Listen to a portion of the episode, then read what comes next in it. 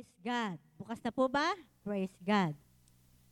Sapagkat ang anak ng tao ay naparito, hindi upang paglingkuran, kundi upang maglingkod. At ibigay ang kanyang buhay sa ikatutubos ng marami. Pagpalain po ng Diyos ang kanyang buhay at makapangyarihang salita. Tayo po ay sandaling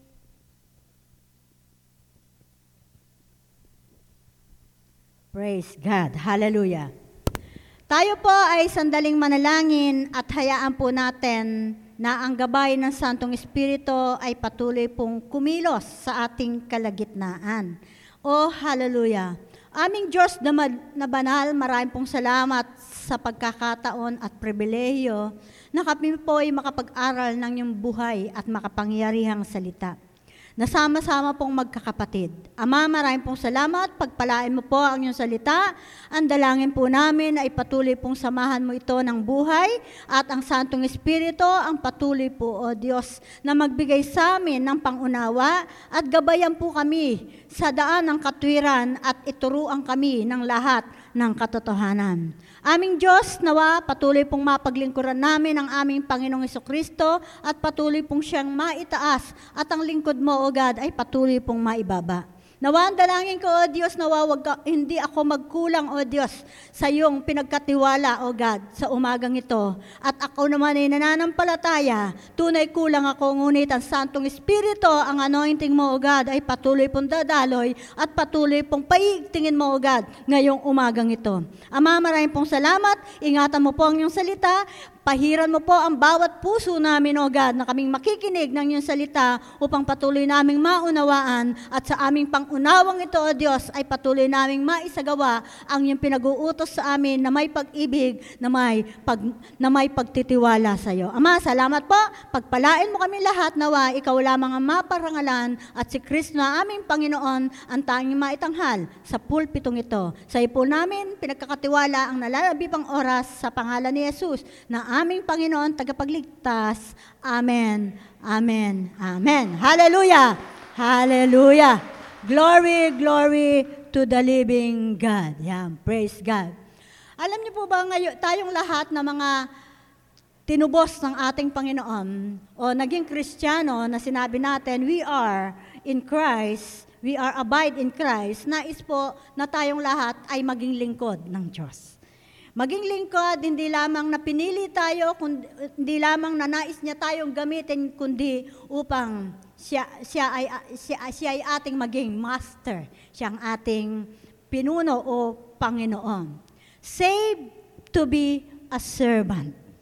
Saved. Tayo'y niligtas upang tayo, tayo ay maging tagapaglingkod. Yan. Tayo'y niligtas. Kung tunay nga tayo ligtas, layunin ng ating Diyos na tagapaglingkod. Dahil sabi nga niya sa Mark ten forty-five, dahil sinugo siya ng Ama, pumunta siya dito sa lupa upang siya ay maglingkod sa atin. At natapos na niya ang kanyang paglilingkod dahil inalay niya ang kanyang buhay at tayo tinubos sa kasalanan at hanggang ngayon ay patuloy pa tayo niyang tinu- patuloy niya pa tayong binibigyan ng pagkakataon na makapaglingkod sa kanya. Tunay nga bilang mga tagapaglingkod, si Jesucristo ang ating modelo, di ba? Ang ating modelo na ang ibig sabihin, dahil hindi naman salita lang ang sinabi niyang pumunta ako dito para paglingkuran, kundi para maglingkod. At siya ay naglingkod sa atin, no? Ang mabuhay bilang tagapaglingkod, ito ay ibig sabihin, nangangahulugan na tayo mabuhay kay Kristo. Hindi tayo maglilingkod, hindi tayo nabubuhay. Identified with Christ, no? Na katulad ni Kristo. Gospel, ang gospel, lalo na yung poor gospel, at maging ang kasulatan ay maliwanag pong inilarawan si Jesucristo na bilang tagapaglingkod. Bilang taga Mark ten forty-five, bilang tagapaglingkod ang kanyang buhay para sa ating katubusan at para sa lahat. Kaya, kaya nga po, ang kaharian ng Diyos, ito po ay naka, nakasusog. Ito ay kumikilos. Ito ay kumikilos sa pamamagitan ng paglilingkod, ang kaharian ng Diyos. At bilang tagapaglingkod, kailangang hangarin po natin ang baba at pusong may pagmamahal sa ating pinaglilingkuran. No? And a servant lifestyle. A master and a servant lifestyle. Yan, doon sa Luke twenty-two, binasa ni Mimi, at sa Mark ten forty-five, makikita natin, tagapaglingkod po ba tayo? Praise God. Lahat po tayo ay apprentice. Lahat tayo ay apprentice. Bakit apprentice? Hindi pa naman tayo bihasa sa paglilingkod, di ba? Kaya patuloy tayong nag-aaral, patuloy tayong natututo, at patuloy nating tinatahak ang model bilang tunay na tagapaglingkod. Lahat tayo ay apprentice. Bilang apprentice at ako ay nakatalaga na tinalaga natin ang ating buhay sa ating Panginoong Hesukristo. Ibig sabihin, ito po ay habang buhay. Habang narito tayo sa mundo, ay apprentice tayo. Minsan nga may nagsasabi, bakit ang church na yan? Ang dami ko nakikita. Natural, the church is not perfect because nilalaman sila ng imperfect people. But we serve the perfect God. Di ba? Kaya patuloy tayong naglilingkod, patuloy niya tayong. So, habang buhay po ang pagkatuto bilang tagapaglingkod. Dahil habang tayo naglilingkod, patuloy nating inaakma ang ating puso, ang ating estilo, ang ating karakter sa tunay na naging modelo ng ating Pag, kaya nga, ano ba ang ibig sabihin ng servant? Di ba? Ang servant po, ito po yung nakatalaga o devoted na kung ano ang kailangan ng kanyang pinaglilingkuran ay imimit niya, di ba? Yan ang tagapaglingkod. Ay ibibigay niya o iahandog niya kung ano sa pamamagitan ng buong pagpapakumbaba, buong katapatan, at buong lagi siyang handang maglingkod, lang paglingkuran. So, ang isang tao o ang isang Kristiyano na nais tumahak, na tumahak at gustong ikis, gustong ikis ang step ni Jesus Christ, step ni Christ, nagdanais na magkaroon sa heart katulad ni Jesus Christ. Kaya nga, kapag tayo ninanais natin na lagi tayong merong servant heart dahil ini-step natin o tinatahak natin o inahakbangan natin ang inakbangan ng ating Panginoon bilang dakilang tagapaglingkod na tunay nga na lagi nating binabantayan ang ating puso. Lagi nating binabantayan ang ating puso, ang ating iniisip, ang ating sinasabi o ang ating kinikilos. Kung ito ba ay personal na nating nagaganap. Dahil alam natin na meron tayong personal na accountability. Meron tayong personal na pagsusulit. Meron tayong pagsu- personal na pagsusulit. At doon sa personal nating pagsusulit, tinitingnan natin doon sa sinasabi ba natin, iniisip ba natin, o yung kinikilos ba natin, ay naapektuhan ang pinaglilingkuran natin. Alam natin, kahit nasaan, kapag sasabihin, yan bang Kristiyano, ang salitang Kristiyano galing kay Christ, naapektuhan ba? Lagi natin tinitingnan yan, naapektuhan ba? Di ba sa isang pamilya, ang mabahiran, yun din naman. Kaya lagi ang ating sinasabi o iniisip kung naapektuhan ba ating pinag. Kaya, yan ang, yan ang larawan ng gusto o napaparso at akoyangin ni Jesus bilang was, was, tunay nga ang pinakamataas, ang pinakakilang karakter o pinakakilang uh, pag-uugali, pag-uugali ba 'yon? Pag-uugali ng ating Panginoon, ng buhay ng ating Panginoon ay pinakita niya sa paraan ng paglilingkod. Di ba? Maging nang bago siya sa naghuhugas siya ng mga paa, alagad, di ba? Pinakita ang uri ng kanyang paglilingkod at kanyang nawa sa buong sa. So, ang ating ultimate purpose ng ating tayo niligtas ng Panginoon, pangga, di ba? Agasunod, di ba? Ah, tinitingnan niya at tinuruan ay turo. So, ang ating pagtuturo sa atin. At gusto bilang apre, matutunan natin no, pagkamakasarili. Ang Panginoon, pinaka-core kung bakit buong, buong buhay naglingkod dahil yung selflessness niya. Di ba? Wala siyang pagiging makasarili. Hindi siya, ano, hindi siya makasarili, hindi sarili niya ang kanyang binigyan ng halaga. Binigyan ang halaga ang reputasyon. Hindi niya binigyan halaga ang kanyang kapangyarihan. Diba? Hindi niya binigyan ng, ang kanyang kapangyarihan, ang kanyang titulo. Hindi niya binigyan halaga na kung siya'y mapuri o hindi. At hindi niya linagay ang kanyang sarili sa isang pedestal. Actually, gusto siyang gawing hari, pero umalis siya. Diba? Ayaw niyang mag- magkaroon ng isang pedestal. Ayaw niyang maka... Uh, hindi, hindi yun. Hindi yun ang kanyang ginawa dito sa kalupaan. At maging ang kanyang ego, dinuraan siya, linait siya, ang sabi ng Biblia, hindi siya kumibo. Di ba? Hindi siya manti. Hindi siya nag-isip na ba, ta kayo sa akin. Di ba? Hindi siya nag-isip na, kikurse kayo. Kundi sinabi, tawarin niyo sila pagkat hindi nila alam ang kanilang ginagawa. No? Ganon din naman ang sinabi ni John the Baptist. Ang sabi ni John the Baptist, di ba? Noong unang-una, no, sa John one thirty, ang sabi niya, yung nauuna, y- uh, ang ipakikilala ko sa inyo ay totoo siyang una. Dapat ma- makilala. Di ba? At ang sabi ng John three thirty, ang aking pinaglilingkuran ay dapat maitaas ako'y maibaba. Di ba? Ang sabi yan ni John the Baptist, yun ang isang tagapaglingkod. Yun ang isang tagapaglingkod. No? So, hindi naman pang... Hindi naman kasi kailangan pang magaling tayo eh. Hindi naman kailangan pang uh, bihasa tayo sa theology. Hindi naman kailangan pa na theological scholar tayo o alam natin ang Biblia. Simple lang naman para ma-figure out natin kung ano ang larawan ng isang servant. Di ba? Dahil, dahil ang Diyos, pinakita niya mismo sa pamamagitan ni Jesucristo kung paano ang isang tagapaglingkod. So, ang Diyos bilang, bilang gusto niya na tayo apprentice at sabi, sinabi niya sa atin, follow me, inaasahan niya tayo na talaga susunod tayo sa kanyang yapak. Naasahan niya. No? At tunay nga, ayon sa, yan, yan, yan ay ayon sa, wa, sabi nga, why Jesus save us sa Ephesians. Tingnan natin sa Ephesians. Sa Ephesians two, four to seven. Ephesians, why? Why Jesus saves us. Yan. Dito pinakita ni Paul, nagbigay din si Paul ng isang ano picture o describe, pagdi-describe kung paano. Ephesians two. Ephesians two, four to seven.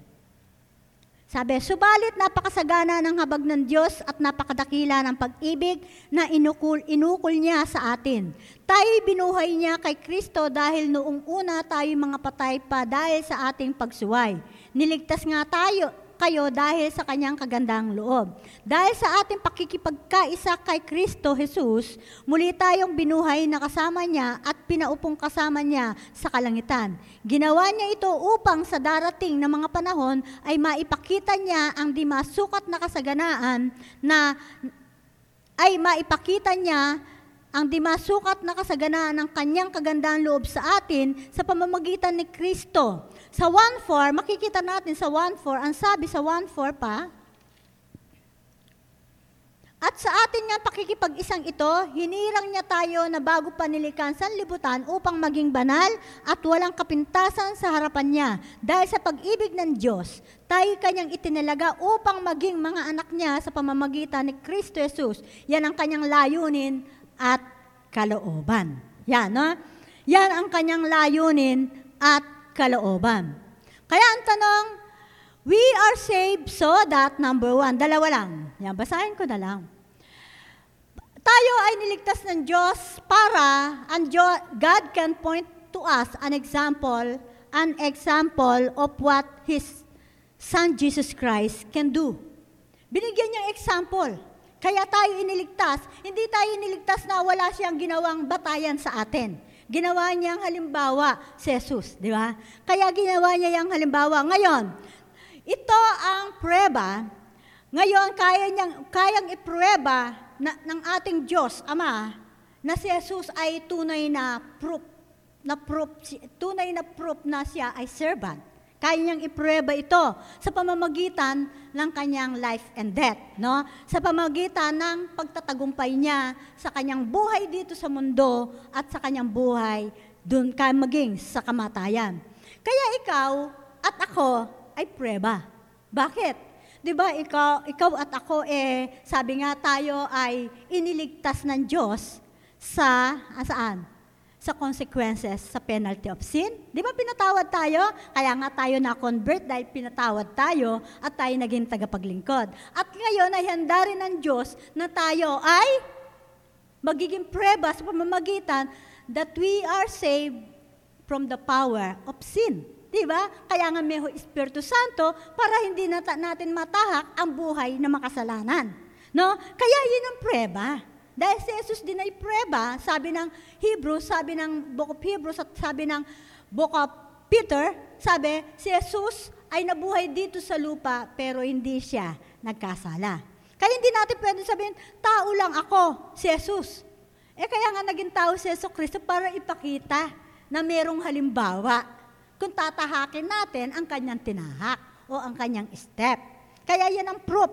Kaya tayo niligtas, hindi tayo niligtas na, sabi, ligtas ka na ngayon, oh. Ah, sabi ng, epi, sabi ng epi, uh, Ephesians one four, yan ang layunin ko sa'yo, maging, ang sabi niya, lumakad ka na may kabanalan, di ba? Na may malinis, di ba? Yan ang kalooban ko. Ay, hindi ko kaya yun. Bakit? Eh, kaya nga may proof si Hesus Kristo, di ba? Kaya yan, kaya tayo niligtas, hindi lang walang prueba. Binigyan niya tayo ng prueba upang ikaw at ako ay maipakita mo sa mundong ito ang kay Kristo ay merong liwanag talaga, merong buhay talaga at kayang magtagumpay sa kamatayan man. Sa lahat, sa sakit, karamdaman, lahat kayang magtagumpay. Maging sa mga himpapwedo spiritual being, kaya nating sabihin yan, kaya tayo nakikipag-war against Satan, di ba? Because dahil si Jesus ay nagtagumpay, tayo rin ay magtatagumpay kung tayo tatahak sa katulad niyang pagtahak. Pangalawa, our fruit of salvation is God's bringing rights on His Son.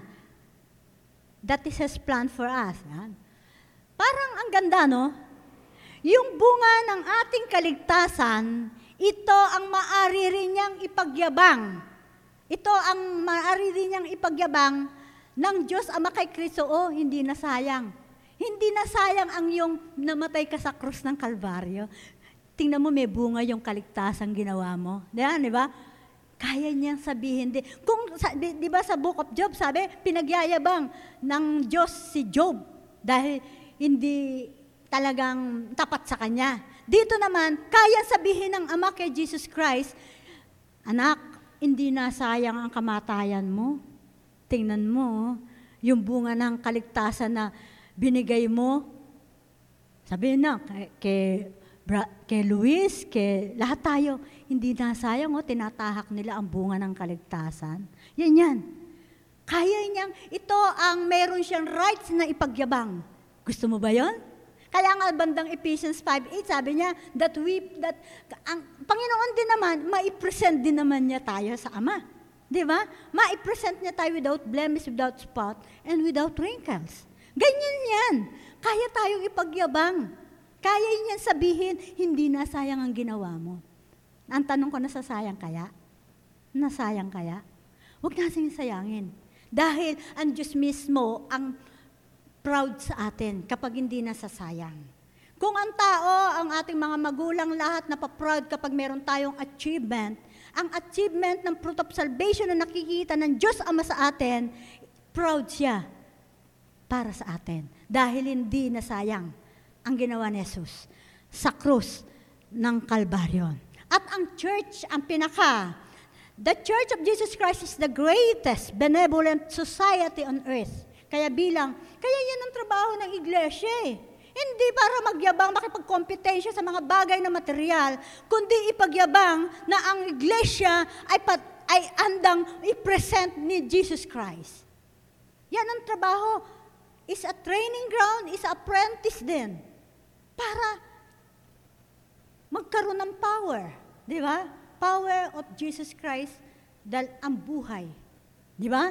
That is the great. And, and And our single greatest purpose is to show the world who Jesus is, and we do this by serving Jesus' sake. Kaya ang greatest purpose ng ating buhay dito sa mundo, si bawat isa sa atin, ma-present natin kung sino talaga si Jesus. At ating paglilingkuran si Jesus, alang-alang dun sa ginawa niya.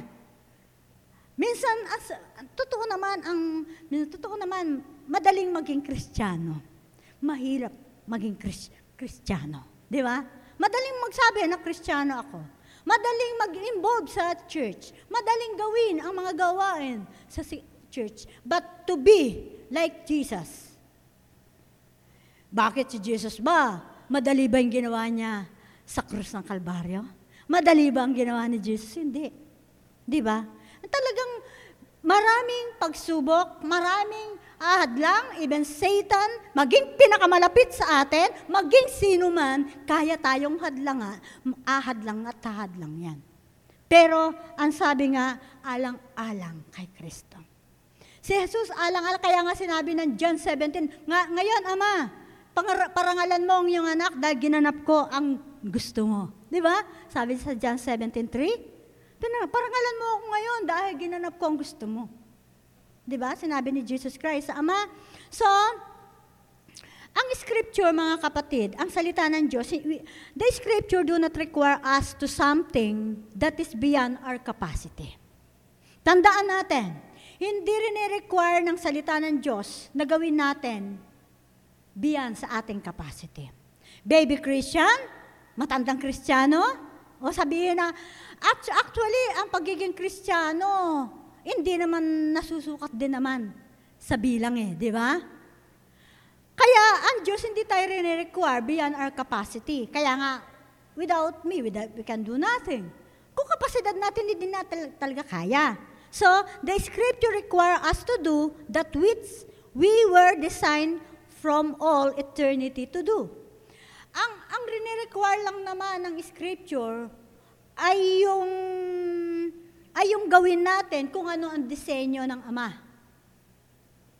Hanggang yung makarating tayo sa eternity. Ano ba disenyo? Di ba ang disenyo ng Ama ang nakalagay sa Romans eight twenty-nine at maging sa Ephesians. Sige, Ephesians two ten, ang sabi, tayo'y kanyang nil-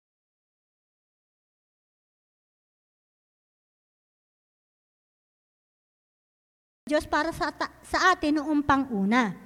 Doon sa one eleven, doon sa one eleven sabi, at dahil kay Kristo, kami naging bayan ng Diyos na nagsagawa ng lahat ng bagay ayon sa kanyang panukala at kalooban. Nangyari ito nang kami hirangin niya noong panguna. Kami ang mga unang umasa kay Kristo sa lalong ikadadakila niya.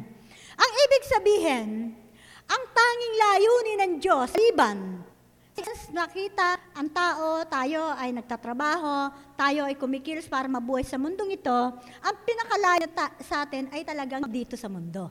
Ang layo natin ay pang-eternity. Yun yung nais niya na maging nais natin. Ito, Ephesians four, di ba? Yun ang pang-eternity, pinakanais, maliban sa buhay na masagana, ba- buhay na tagang dito, witness, maliban dyan. Pero ang eternity, ang pinakalayo niya, ang disenyo niya, ikaw umabot sa eternity. And that is only ay mangyayari ay kung ito'y tatahakin natin at kahawig natin ang Panginoon. No?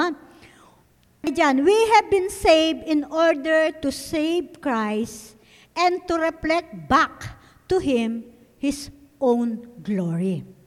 Tayo ay niligtas upang mapaglingkuran si Jesus at upang mag-reflect back, upang mag-reflect back sa Kanya para sa Kanyang kaluwalhatian. Di ba sabi nga, sa Kanyang ikadadakila. No, ngayon, tingnan natin ngayon ang Jesus example. Philippians two, three to eight. Basahin natin. Philippians two, three to eight.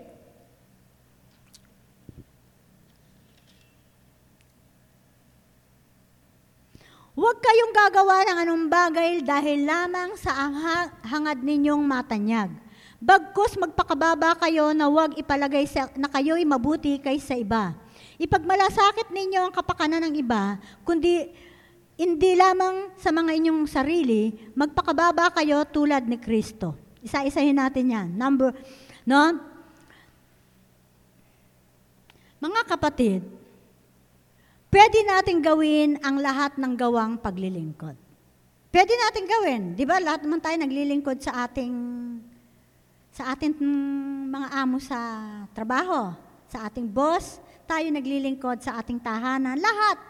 Pwede natin gawin ang lahat ng paglilingkod. Pero, still, not be a servant.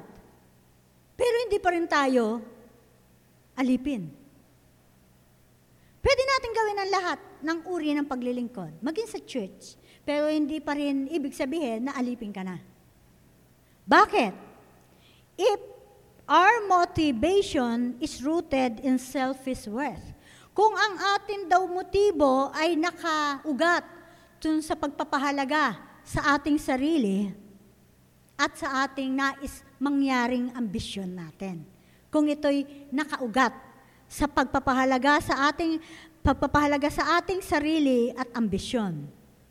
If we intended outcome as recognition and ownership. Kung ito ay pinapalagay natin na uh, naghahangad tayo ng makilala tayo at, ma, at meron tayong pagnanais na pag, maging pag-aari.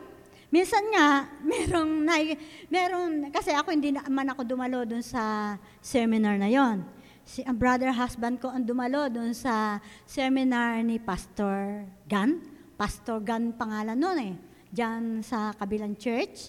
Ang sabi raw ni Pastor Gan, ganito, sino sa inyo ang pastor? Ang mga pastor. Sino-sino sa inyo ang mga pastor? Nagtaas ng kamay. Di ba, may, kayo, lahat ba kayo ay merong mga problema? Yes, amen. Alam niyo ba kung bakit may problema kayong mga pastor? Alam niyo ba? Um, sinabi nila lahat. Yan, marami silang sinabi. Maging ang mga matatagas na ulo, mga Kristiyano, ano na sinasabi? Ang pinaka-problema ninyo kung bakit may problema kayo sa simbahan, dahil inaangkin nyo ang simbahan. Dahil inaangkin nyo ang simbahan. Dahil sa inyong pag-aangkin sa simbahan, gusto nyo lahat magpasakop sa inyo. Gusto nyo lahat hawakan nyo. Gusto nyo diktahan nyo. Pero sa totoo lang, hindi yan ang sabi ng Diyos. Tayong lahat ay alipin, tagapaglingkod. Sabi ng Biblia,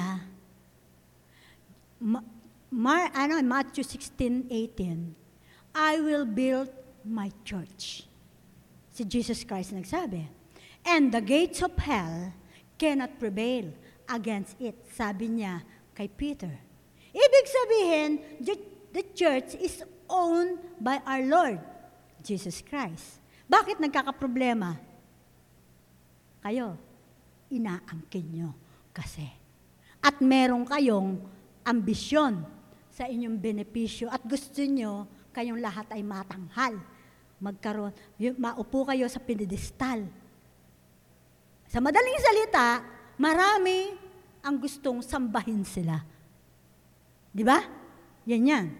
So, mga kapatid, if we intended that recognition and ownership and our ultimate purpose is to benefit ourselves in any way and make the church is our business, is business, you were not a servant. Di ba? In any way, kahit na anong paraan. Gagawin. So, a servant spirit begins with selfishness. Yung hindi pagpapahalaga sa sarili, di ba? Yung walang pagdadamot o hindi, ano, ang tawag dito? Makasarili, hindi makasarili. At, and maintain a lowly spirit throughout and ultimate seek the good for others. It re-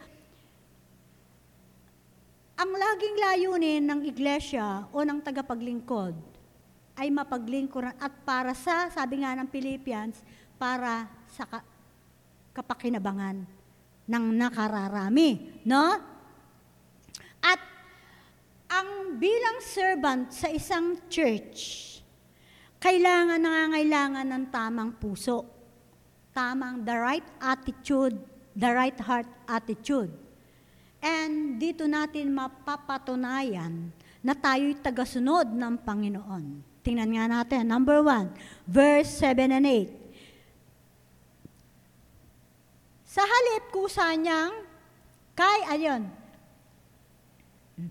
six, kahit siya ay Diyos, hindi niya, nag, hindi siya nagpumilit na manatiling kapantay ng Diyos. Number one, Jesus did not consider his equality with God, even though he was very, he was in a very nature of God. Di ba? Hindi niya pinilit. Nang siya'y narito sa mundo, nang siya'y bina, binabato, nang siya'y dinuduroan, hindi niya sinabi at sa totoo nga, di ba gusto siya maging hari? Hindi niya pinilit na kapantay siya ng Diyos. Mga minamahal kong mga kapatid, ang pagkakaroon ng isang attitude na katulad ni Jesus Christ, ibig sabihin, hindi natin pinauuna kung anumang posisyon na meron tayo. Hindi yun ang pinangangalandakan natin o anong authority na meron tayo. Hindi lamang sa simbahan, minsan sa pamilya. Hindi lamang yan.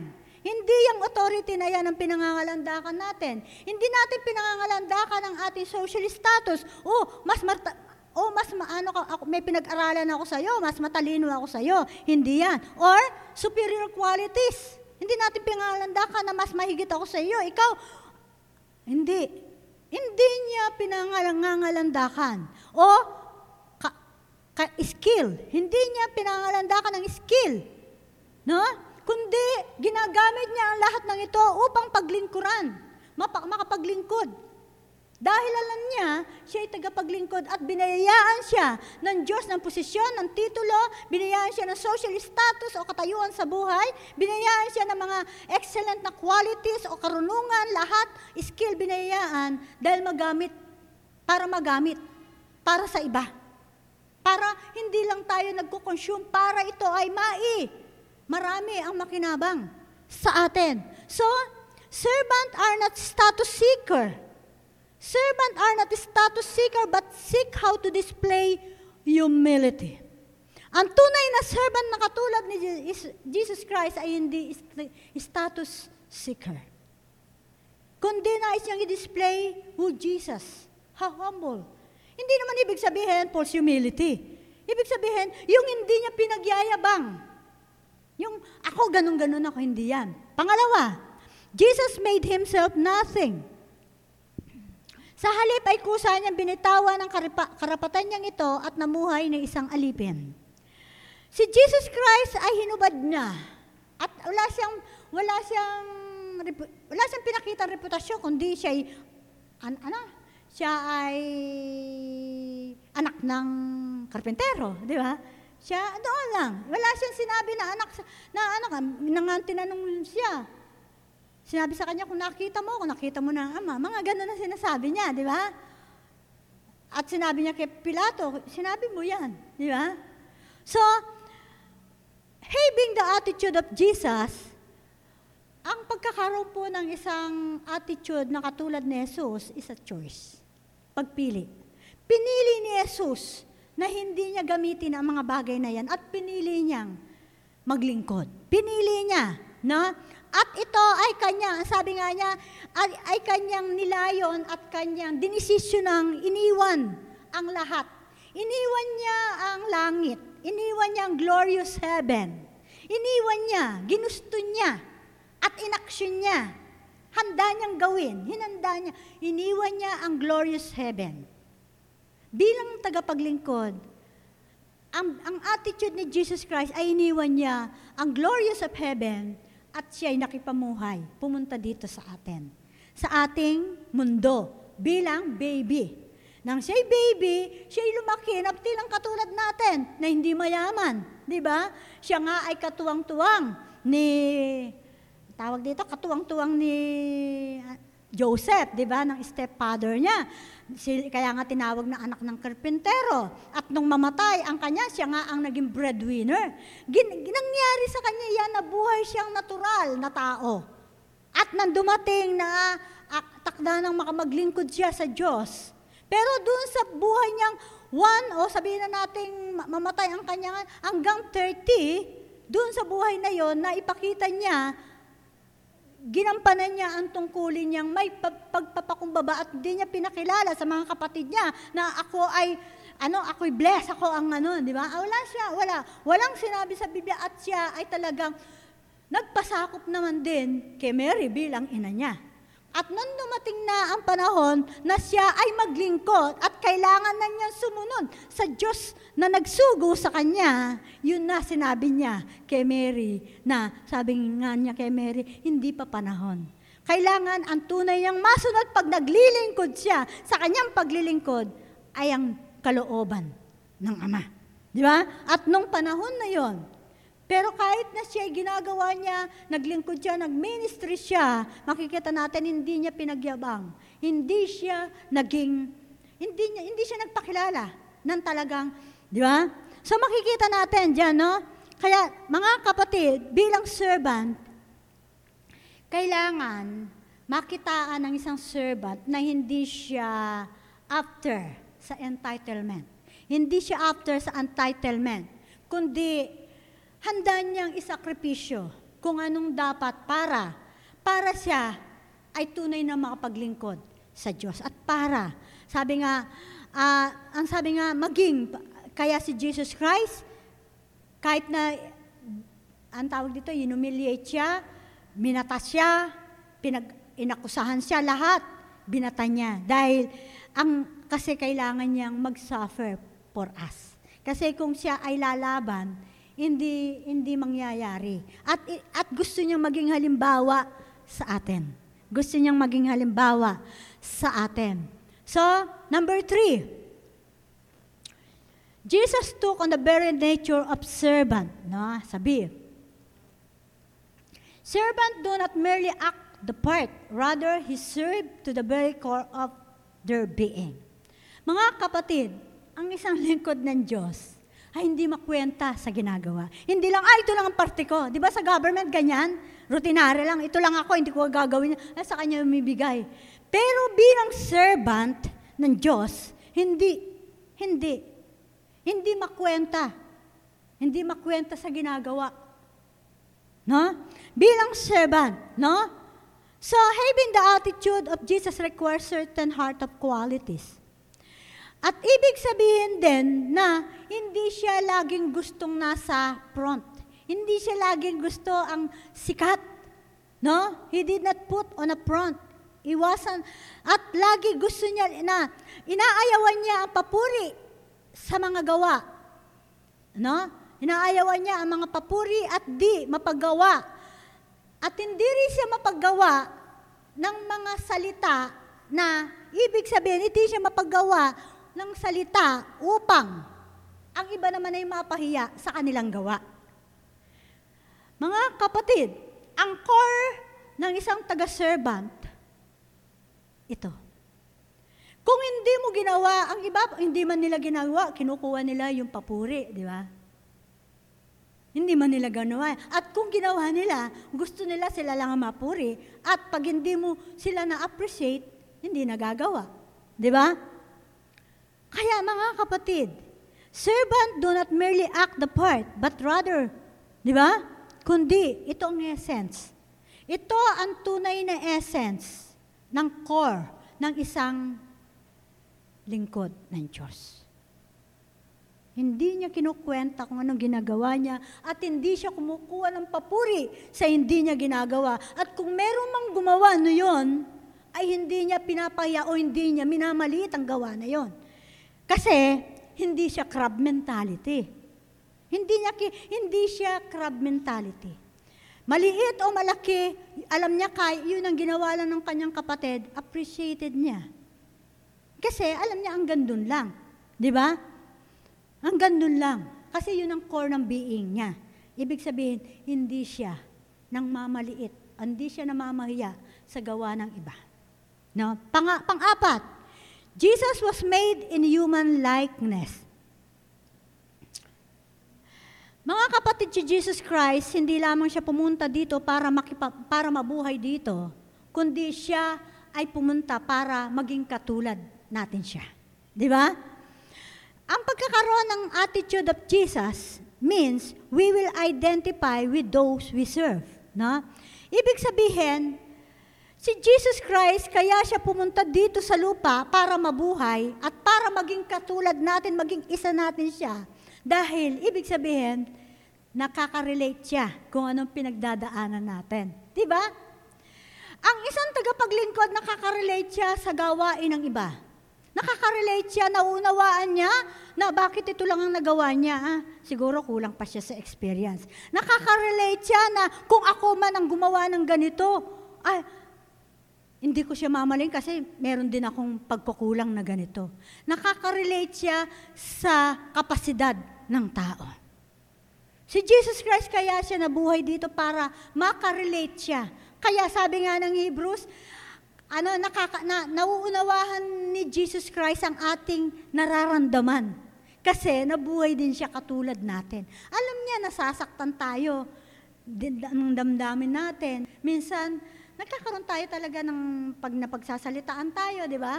Alam niya, alam niya rin na may, kahit na siya may ego siya bilang tao, pero yung lahat yun ay nag-siya dahil gusto niya mata na ay servant ng Diyos. Huh? Kaya nga, made in human life. Pati sabihin, tao lang ako. But Jesus Christ, naging tao, naging katulad natin.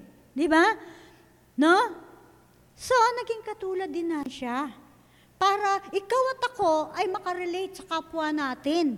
Kailangan nating makarelate natin. Hindi porke tayo ay matayog na, may title na. Minsan, merong kwento si John MacArthur dyan yun. Minsan daw, sa, meron daw, ano, meron daw taong naghahanap, meron daw pumunta sa simbahan. Sabi raw ng isang tao, naka, ano daw, uh, magandang hapon po, ay, oh, matanghali, ano man, good. Sabi raw, ah, hinahanap ko po yung pastor, uh, the founder of this church, di ba? Sabi niya, hinahanap ko po. Sabi niya, ah, sabi niya, ganun ba? Sabi niya, oh, sandali lang ha. Sabi niya, ah, malayo pa po ba ang pupuntahan niya? Ganun, ganun. Ay, malayo pa po ba ang panggagalingan niya? Malapit lang. Sabi niya, sandali lang. O, oh, sige po, kung ano, may, may sinabi. Tapos ng bandang, ano na, nung, nang, sige, kaya, balik na lang po ako. Mamaya, sige, balik ka mamaya sa ganitong oras. Ganun, nandyan na siya. Sabi raw. Tapos nang makaharap, si John MacArthur. Kasi alam niyo kung bakit? Ang ginagawa ni John MacArthur, nandiyan siya sa simbahan, merong sirado sa simbahan na parang plumbing. Ginagawa niya. Ang dumi-dumi niya. Hindi siya nakilala. Tapos nung makita siya, kayo yung kausap ko kanina. Bakit hindi niyo agad sinabi sa akin? Ikaw, habi ron John MacArthur, anong tingin mo kanina sa akin? Habi ron niya. Kasi po, siyempre, hindi ko naman naasahan na kayo yung ganito-gano. Kasi karamihan sa mga pinupuntahan ko, pag, pag ano, pastor o ganun, talagang hindi umahawak ng mga ganun. Pero kayo po eh, kaya hindi ko kayo, ganyan ngayon ang tao. At ganyan din ang inaasahan ng mga ibang tao pag nakikipag-business, ano, ang inaasahan nila isang taong ganito. Yan ang mundo ngayon. Yan ang kultura ngayon. Kaya nga, yan ang kultura. Eh di ba, dati rin sa, yung, sa isang church din, ang nasabi ng isang pastor, naglilinis siya, eh dumating na isang kinikilala niyang tao. Nag, agad, sabi niya, nakakahiya, sabi niya, nakita akong naglilinis sa church. Kaya mahiya, nahiya siya. Kasi kinikilala niyang mataas sa kanya yan eh. Ganon ang kultura ng title, ng may title. Ngayon. So, a servant, at saka ang isang servant din, na tunay na servant, hindi siya, hindi siya nagdi-detach o hindi siya, hindi siya aloof. Hindi siya aloof, but rather empathize and enter who, into the lives of those they serve. Hindi siya piling, piling kaiba. Hindi siya piling kaiba, at hindi siya piling, ano ang tawag dito? Unresponsive. Parang, ah, ah, ito lang ang lumapit sa akin. Ay, pag lumapit sa akin, itong, itong taon to, ito, kaagad. Pero pag yun ang lumapit sa kanya, di ba? Piling ganon. Piling ganon. Ang, ang kultura daw ngayon, ha? Piling ganon. At, ang bilang servant daw, kailangan unawa natin, kailangan unawa natin o understood, uh, unawa natin ang kalagayan ng iba? At laging sinasabi ng isang servant, kung ako kaya ang nasa kanya, ano kaya mararamdaman ko? Kung ako kaya pinagsabihan ng sinabi ko sa kanya, ano kaya mararamdaman ko? Lagi siyang nandun sa shoes nung kanyang pinaglilingkuran. Di ba? Lagi siyang nandun. Yan. Kaya ma- maunawa siya, nare-relate niya, alam niya ang kapasidad, alam niya lahat yan, no? So, ab- abi nga niya, anda niyang dumamay at da- anda siyang makiramay. Empathize and sympathize. Di ba? Anda niya, no? So, sa kalagayan ng iba, always thinks, if I were. Lagi niya nga, kung ako kaya. Kung ako kaya. Kasi lahat naman tayo tao eh, di ba? Hindi tayo exempted sa lahat ng sasabihin ng tao, sa lahat ng itatrato sa atin ng tao, hindi tayo exempted lahat yan. So, so meron siyang tinatawag na what lagi hindi niya sinasabing, oh, itong ego ko, ito ang posisyon ko, minaliit ako. Hindi yan. So, sabi nga ng, ng ni, ni Paul, kailangan tayong maglingkod hindi sa ating laman, kundi sa ating espiritu. We serve not from our flesh. We serve by the Spirit. Di ba? Kasi pag flesh, marami tayong mararamdaman eh. Di ba? Kaya by the Spirit. Number five, the last. Last na tayo. Jesus, being found in the appearance as a man, humbled himself and became obedient to death, even the death on the cross. Yan. Yan. So, having the attitude of Jesus might lead to doing things we don't want to do for the sake of Christ and others. Malimit po sa ating paglilingkod na dinadala tayo dun sa bagay na inayaw nating gawin, pero dapat nating gawin alang-alang sa Panginoon at alang-alang sa iba. Si Jesus Christ, hindi niya pinili ang uri ng kanyang paglilingkod. Hindi niya pinili ang uri kung paano niya tutubusin ako at ikaw. Yung disenyo ng Ama ang ang tinahak niya. Hindi siya nagreklamo. Marami sa mga tagapaglingkod, ay maglilingkod lamang ako kapag ang sweldo ay ganito. Maglilingkod lamang ako ang pastor at sumagpasakop kayong lahat sa akin. Maglilingkod ako pag ako lahat. Maglilingkod ako, ako magiging, pag ang sweldo ko ay ganito na. Merong laging kondisyon. Si Jesus Christ, naglingkod siya. Hindi niya hiningi ang kondisyon ng uri ng paglilingkod. Hindi niya tayo, isa pa, hindi niya tayo, ang tawag dito, sinusumbatan. Kung sakaling tayo minsan ay nadudupilas, ginawa ko na yan sa iyo ah, bakit ganyan ka pa rin? Hindi niya tayo sinusumbatan. Rather, ang sabi niya, though he fall, though he fall, you shall not be cast down.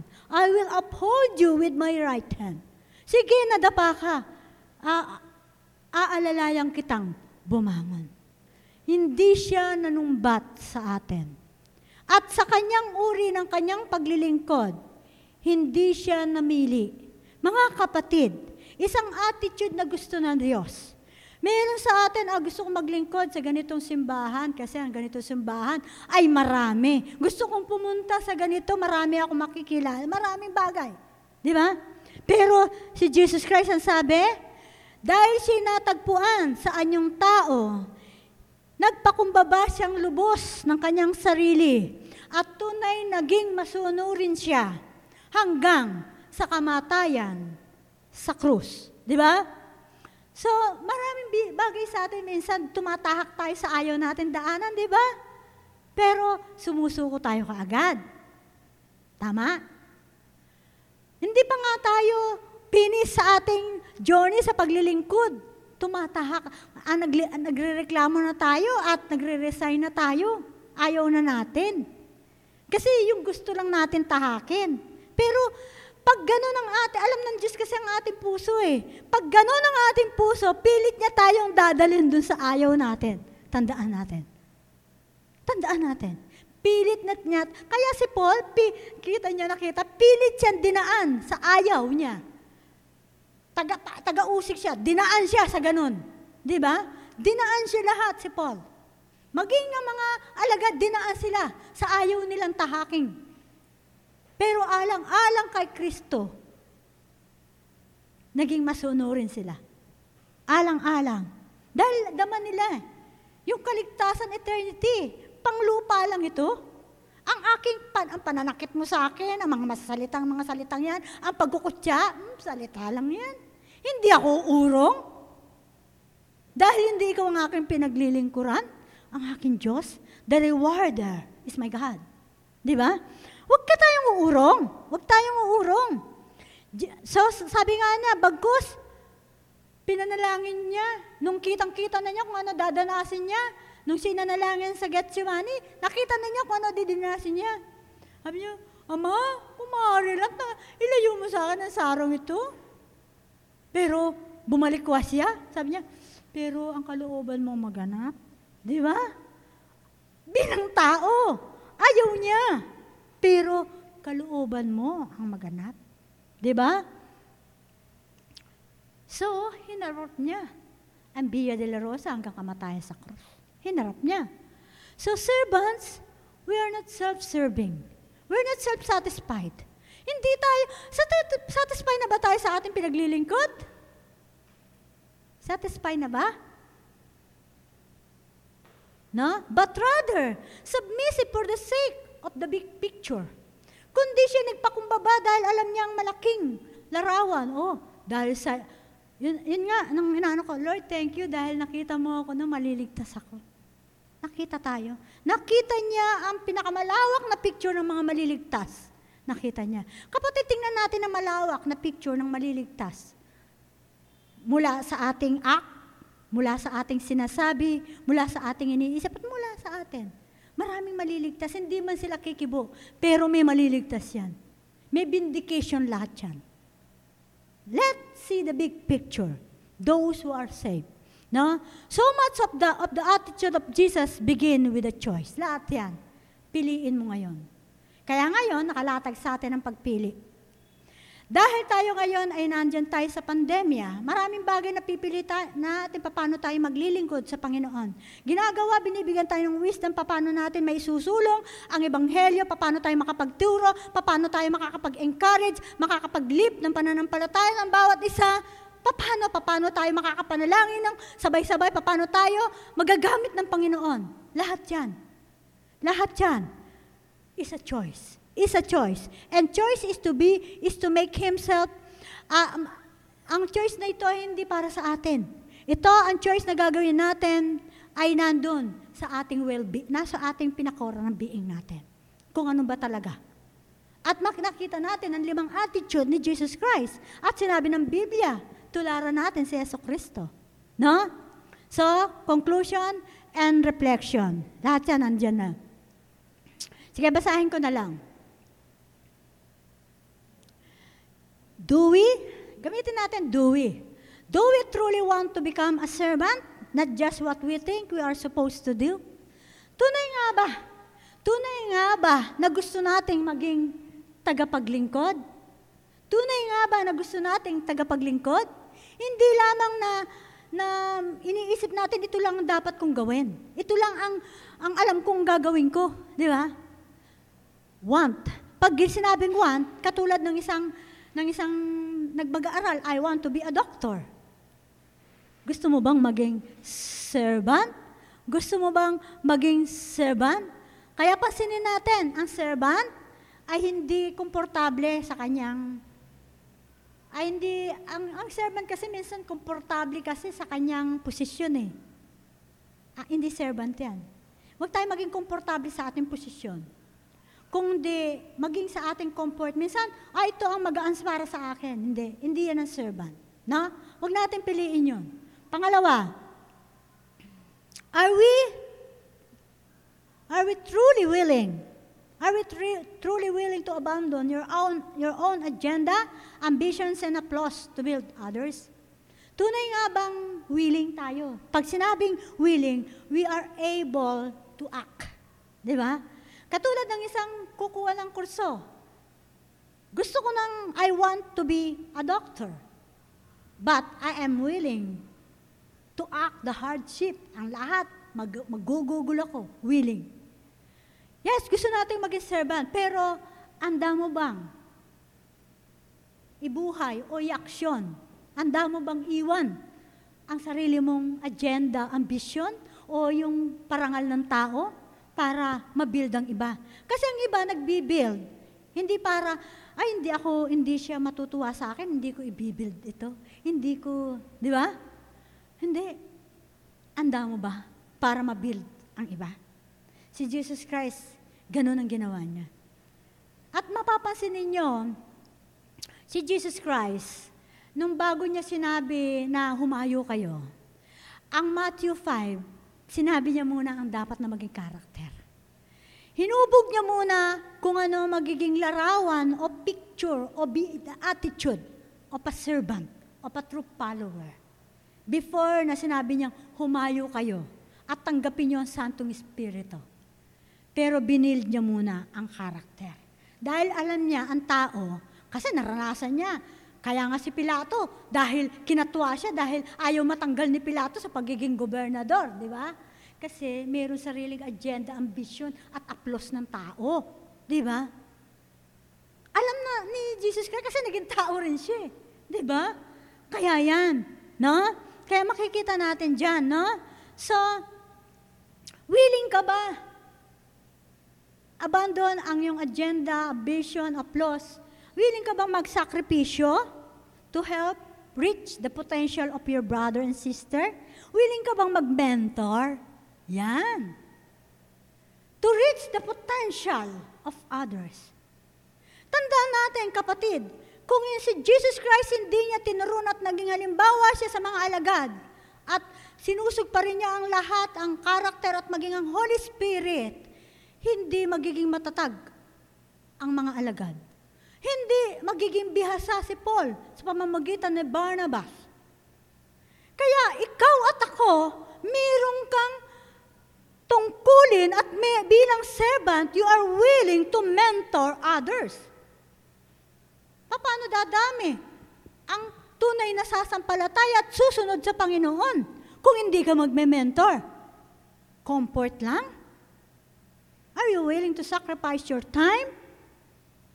Talent to mentor? Pinag-uusapan natin ang paglilingkod. Di ba? Sa ibang church, marami. Ah, nagme-mentor kami pero may bayad. Dahil ba walang bayad, tayo makapag-ar? Sick. Walang team kung walang Paul. Walang malat, walang Titus na pupunta. Nag-mentor na Paul. Calling, we're calling sa plan, uh, hanggang tumanda tayo, walang susunod. Yan. Understand natin ang tunay na may concern. Tandaan natin, ang ay lagi niyang picture kung ako, kung ako'y tatawan ng iglesia. Kung si Jesus Christ umurong at hindi siya, Jesus Christ. Be a servant. A servant consider, concern siya sa malasakit ng big picture nung kanyang ginagalawan. No? At sa kabutihan ng iba. At ito ang tatak. Ah, ito ang mark mo. Suffering of time, suffering of talent. Yan. And, minsan din, dumarating din pag nagme-mentor tayo. Pag nagme-mentor tayo, tandaan natin, hindi kagad marunong yan. Tayo ba, nagsimula tayo sa may alam? Parang gusto natin, pag nagtuturo tayo, gusto ka agad, may alam. Unawain natin ang kapasidad niya. Unawain natin, tinitraining natin siya. A teacher, a student, paid off. Pero, kaya natin ma-involve, di ba? Training. Tiyaga ba? Kung di, minsan sa, ay, ako lang tiyaga ko. Mga kapatid. And pangatlo, working. Are you truly working the same road Jesus did to serve us? Tunay nga ba nating nilalakar ang nilakar katulad ng nilang inaglip? One, walking. Kung sumo, katulad, you are willing to sacrifice. And if willing to sacrifice, ang kinabang ng nilakaran na niya. Lahat ito, pang, mga kapatid, pakinabang yan sa atin. Pakinabang. So, binabant, nandiyan naman ah. Sige, sister. Sunod pa. Wala na? Being a servant, the primary, it is the primary quality of a true servant. That, that God is looking for. Ano ba ang tunay na quality ng ng isang servant na hinaharap na ang quality ni Jesus Christ. So, mga kapatid, let's commit ourselves doing that of what Jesus did.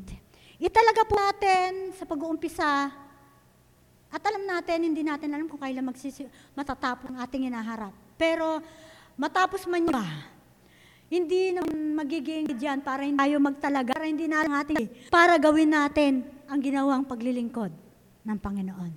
Hindi rin naman balakid sa atin. Let us commit all that together. Maging isa tayo na gawin nating sasama. Kung ikay na sa paggawa mo ng gano'n, sabihin mo lang, meron tuto. Meron pa. Eh kung si Pablo nga, na, ayaw siyang tanggapin ng alagad. Meron bas na, ay hindi, nakita ko siya kung paano siya naral. Di ba?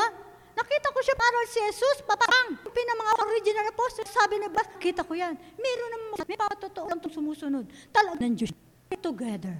Anong kahinaan? Simula mo, mayroon meet ourselves together. Together and let's e- expect to help from the process. Ayong lahat ay aasa sa prosesong ito, lahat tayo makasusunod sa atin. May proseso and bills may May, yan ang mga pagbubukas. Character will determine what we do once these open doors are open. Mga kapatid, sa nga nila, oh, ang mga tips kung wala karakter. Pero kapag ang karakter mo'y nakabuild ng mga open doors, yan ng Diyos. Mas power yan ng Diyos. Yan ang yung gift. Ibo. Jesus loves you. Jesus na yan. Hindi ka mo pero ng Jesus you. Di ba? Epektibo siya. Kung siya, sabi mo lang yan, sin. O sige, ito lang sinabi ko, Diyos, pero sumama ka. Diba? Epektibo yun lang yun. Mali ng gift mo o talento mo, yan ang open door. Pero ang puso mo, ang karakter mo ay nakatatag. Mayroong susunod kapangyarihan. Epektibo. Kahit na ang galing mong salita, maging magpayak ka dyan ang tao. Hindi, na, hindi kayang sundin ng tao. Kasi hindi sinamahan buhay ng espiritu. Kasi hindi galing sa isang... Hindi yun. Hindi tataga. Practice being much Jesus as we seek the help of the Lord. Tayong lahat, patid, practice ang sinabi. Sanayin natin. Sanayin, sanayin natin at kilos tulad ni Jesus. At lahat na rin ang santong. We can never go wrong. Nanag, never go wrong. Hindi ka mapapariwara. Hindi ka bisisi. Tinahak natin. Sabay-sabay, tayo na ang tinahak ni Jesus. Sama ang Santong Espiritu. Yo, mga kapatid, ang lakas mo, ilakas ko. Kahinaan mo ang magpapalakas bawat isa. Hindi tayo. Hindi wrong. Maliwanag. Salamat. Aming Diyos, marami pong salamat na patuloy mong tinitindig muli sa amin. Paigtingin mo pa, mahal na Santong Espiritu, ang pagkilos mo sa amin. Paigtingin mo pa ang pagpapaalala mo sa amin. Paigtingin mo, O Diyos, ang pagiging makulit mo sa amin, sa aming kakulitan, O God. Patuloy habaan mo pa ang iyong pasensya dahil alam namin, lumalambot, O God, ang pusong ito kapag kami, O Diyos, mayroong pagtatalaga sa iyo. Salamat, Ama, sa kabutihan mo. We believe, O Lord, you design us, O God, sa eternity. Dahil lagi mong, in, lagi mong pinapaalala sa amin ang nararapat na quality. Habang nandito kami sa mundo, na habang kami naglilingkod sa iyo, ginagawa namin ang aming tungkulin sa aming pamilya, sa aming trabaho, sa lahat, O Diyos. Ngunit kasabay yun, Lord, na kami, O God, ay naglilingkod sa iyo sa anuman aming ginagawa. Dahil alam namin, kasama ka namin. Dahil binibigyan namin ang karangalan ang iyong pangalan.